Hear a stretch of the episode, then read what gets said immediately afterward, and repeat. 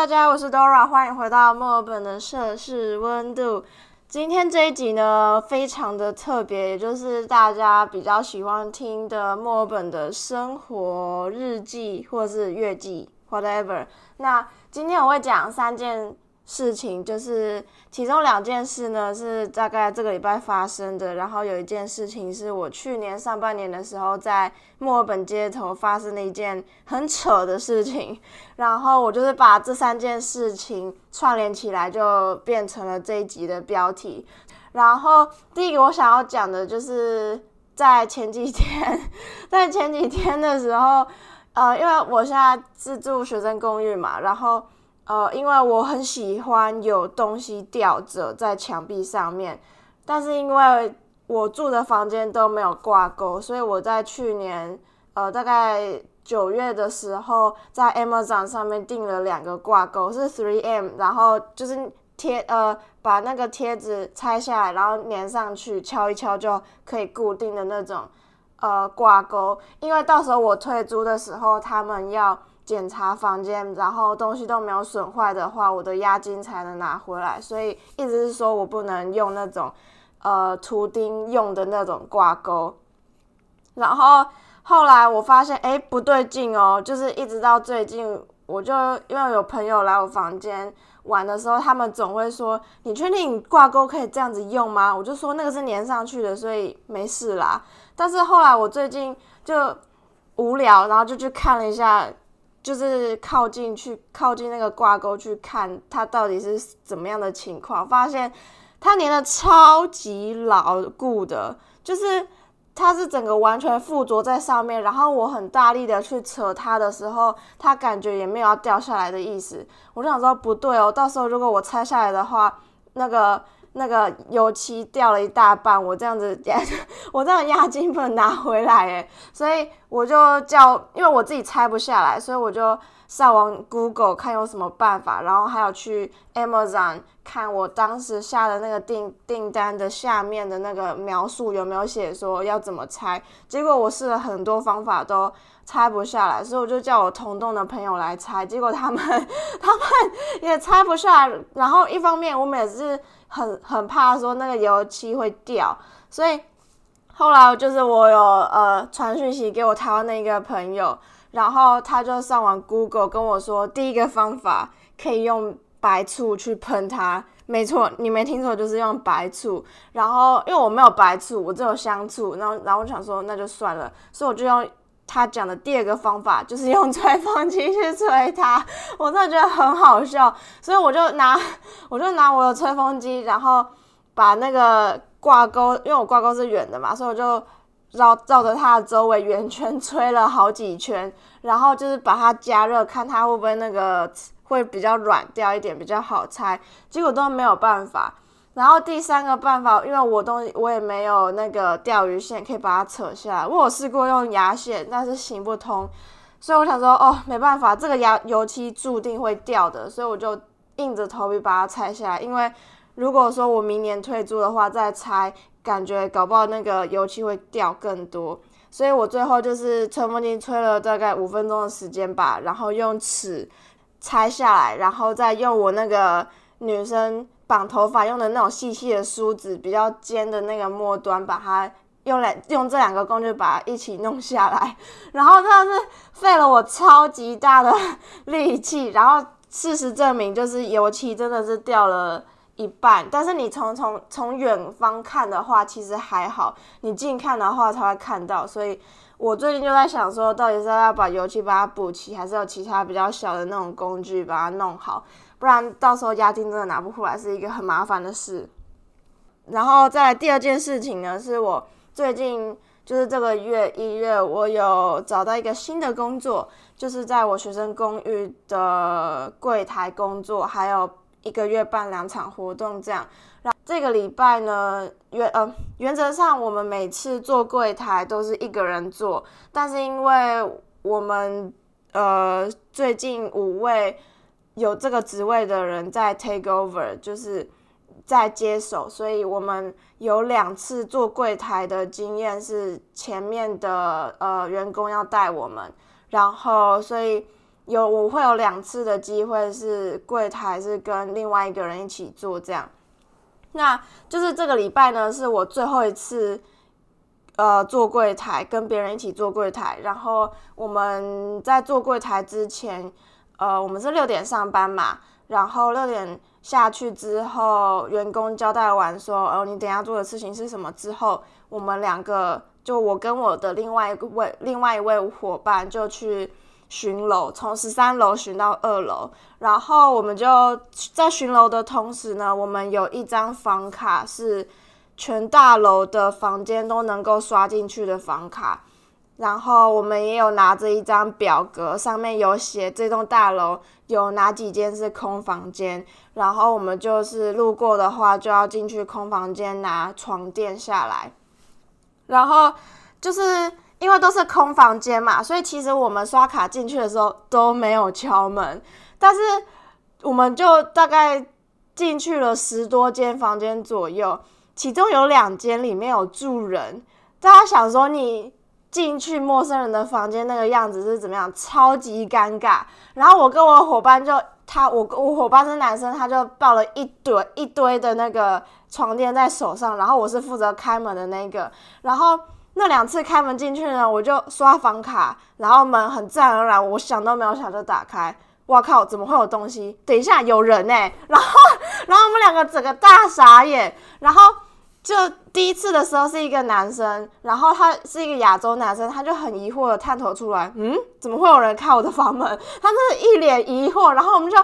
一直疯狂道歉，Oh, we are really sorry。然后跟他解释我们现在在干嘛，然后为什么会进来你的房间，就一直跟他道歉。然后后来就，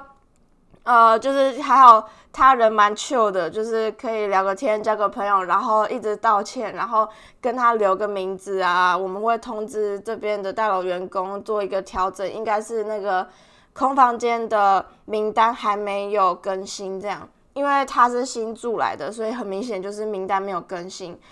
然后关门之后，一关门我就跟伙伴对眼，哇靠！刚刚那个到底是什么情况？我真的吓死了。然后后来结果呢，我们两个都很蠢，都没有汲取教训，因为巡楼。巡楼的话，我们大楼分成两侧，所以巡楼的话，等于是一层楼要巡两边，然后还要看垃圾桶有没有堵住，然后全部都看完之后，再开始收床垫，然后再下去，再下去下一层楼。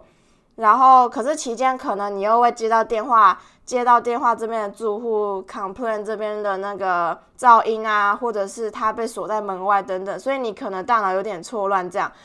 所以我们就是没有汲取，我们就是没有汲取教训。然后我们呃又下了两楼之后，到另外一间房间。那间房间呢是 share 的那种，就是你要先刷大门的卡进去之后，里面有五间小房间跟共用的厨房。然后我们要进去的那间呢是里面的那个 share 的小房间。我们也是一样，想都没有想，就直接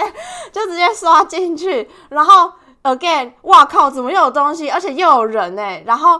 然后我伙伴都是在我后面嘛，因为我是刷卡刷卡进去的那个人。然后我们真的是又傻眼一次，怎么又会怎么又会发生在我们身上？然后我们也是一样哦，就是跟刚刚一样一直道歉。然后这个男生呢，也是一个亚洲男生，而且比上一个人上一个上一个刚刚那个亚洲男生更 chill，他就是直接。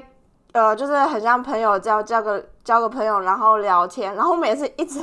一直道歉，因为真是太尴尬了。而且如果说你想象这是运气好哦，如果说你刷卡进去，他刚好是没有穿衣服，或者是他正在呃做别的事情的话，就会更尴尬。所以所以反正就是我们呃他以，然后反正就是他也是。呃，刚住进来的，所以就是我们更加确定这个名单是没有更新的。然后我们隔天跟 manager 早上在讲这件事情的时候，他就说这个名单是两个礼拜前印的。然后我跟伙伴就对，what the fuck？然后因为这个印这个东西不是 manager 的职位，这个东西对他来说事情太小了，所以不是他的工作范围内，是我们其他。坐在柜台前面的那两位呃员工的工作范畴，所以反正就很糗。然后我们就把这两件事情呢，就是留在那个房号后面的 comment 备注下面。然后真的是太好笑，真的是很糗的一件事情。没想到就是工作才刚起步，就遇到这种很 funny 的事情。好的，最后一件事情呢，呃，没有像第二件事情这么糗，然后这件事情是比较。more interesting 一点，然后是我在去年上半年的时候遇到的，在街头遇到的一件很扯的事情，就是我在去年差不多这个时候，就是大概二月初的时候，我在墨本的街头遇认识了一位台湾的魔术师，是一个男生，然后我们遇到的那天晚上呢，我有。呃，Instagram 的现实有录影，就是他变魔术的影片，然后发到我的现实动态上面，然后我有标注他。之后我回家之后，他就密我说：“哎，我也是台南人哎。”然后我想说：“为什么你会知道我是台南人？”他说：“因为有看到我的贴文，有标我之前台湾的高中。”然后我想说：“哦，OK，这样 make sense 这样。”然后后来就是有聊天之后。因为都是同乡人嘛，就发现他其实离我家大概超近的，大概就走路五分钟就到了。想说也太巧了吧。然后后来就是慢慢变熟之后，只要我可能在市区逛啊，或者是怎样，不想回家的时候，我就会去看他呃平常变魔术的那几个点，看他在不在那边，然后去那边耗一点时间这样。然后后来变熟之后呢，就知道说他有一个。在墨尔本念大学的表妹，我一直知道这个人，但是我一直没有跟他见面。然后就是我在脸书上面有加入摄影师跟模特的那种脸书粉丝团，就是他们有时候要摄影师找模特啊，或者是模特找摄影师等等的那种交流社团。有一天晚上呢，我就无聊在划那个社团，然后发现有一个女模特是来自台湾。我就我我一看到台湾就我就按赞，然后就划走了，我没有看内容或照片。然后没想到过了大概过几分钟之后，那个模特就来 Messenger 就来敲我说：“哎，你也是台湾人，有没有兴趣要拍照等等？”然后我就很客气的跟他讲说：“哦，没有，目前还没有，只是看到你是台湾人，想要支持一下这样。”但是我尤其基于好奇心，还是进去看了一下他的呃脸书 profile。没看，真的是没事。一看不得了，他居然有 tag 我的国小老师，然后我就想说，不会吧，世界这么小吗？该不会我的国小老师是他妈妈吧？而且我们有脸书共同一个好友，就是那个台湾魔术师。但是我没有多想，我也没有去问，然后我就留下这个疑惑，之后就出门买菜。然后出门买菜之后，我就想说，哎。搞不好可以去问一下魔术师，搞不好他今天有表演，所以我就绕道过去找那个魔术师。没想到今天他真的在那边。然后他在休息时间的时候，我就问他说：“哎，你是不是认识在某某大学读书的一个台湾女生啊？”然后他就他就直接非常了当的跟我说：“哦，对啊，她是我表妹啊。”我想说我的 t 然后所以哦。所以我一直知道那个女生，然后我没有见过她，没想到刚刚那个脸书密我的那个 Messenger 女模特儿就是她表妹。她说太巧了吧，然后我整个吓到，然后我就说哦 OK，然后我也没有问她说我国小老师被那个女模特儿 tag 的事情，然后我们就聊天聊天聊天这样，因为那个魔术师跟我呢都是同一个国小，我们差十岁，但是我们是同一个国小的。因为我们家住很近嘛，所以我们就同读一个读同一个国小是一个蛮理所当然的事情。然后后来我就偶然不知道为什么就跟他聊聊聊聊到国小的回忆，比如说两哪个哪个老师怎么样啊什么之类的。然后我就提到那个。呃，女模特 tag 的我的国小老师就是那位国小老师，我就说哦，那个国小老师在我们学校很有名啊，他语文能力很强啊，然后常常带作文班什么之类的，然后我有上过他的夏令营什么的，然后我们就讲了很多之后，就一片沉静，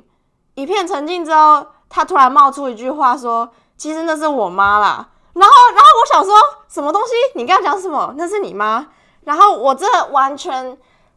完全在一个哦，我的天，在一个那个惊讶当中，我想说，那我们刚刚讲那么多，为什么你不说呢？然后他就说啊，你都问我那个那个他表妹了啊，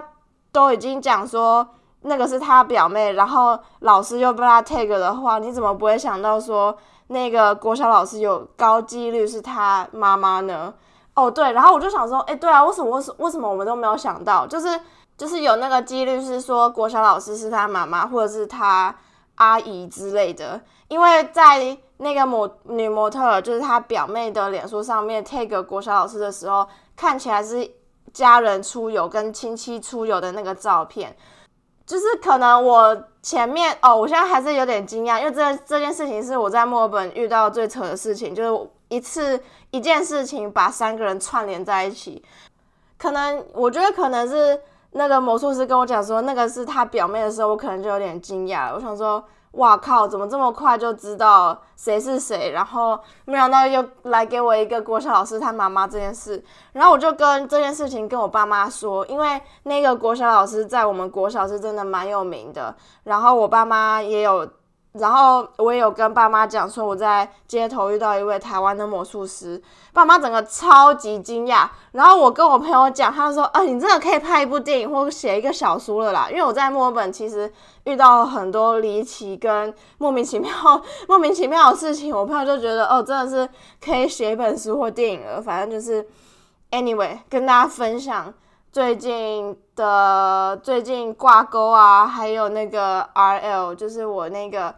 呃，做柜台的那个 position 叫做 resident leader 的工作，很 interesting 的事情，还有魔术师这个东西，所以希望大家听得开心。然后，因为他表妹是模特儿嘛，在他虽然在墨尔本念大学，但是他其实在来墨尔本之前，在台湾就有当 model 的经验，所以他在墨尔本也其实有有接一些呃拍摄的那种。合作这样子，后来我在学校有一次拍作业的时候，我就邀他的邀他来，但是那个时候呃魔术师已经回台湾了，所以我觉得是一个还蛮还蛮有趣的机会吧。就是世界真的可以很小，但同时它也是很大的。那今天这集差不多就这个样子。如果说你有不同的想法或者是感想，或建议之类的，都欢迎在 Apple Podcast 留言让我知道，或者是在 Instagram 密我，我们就下集见喽，拜拜。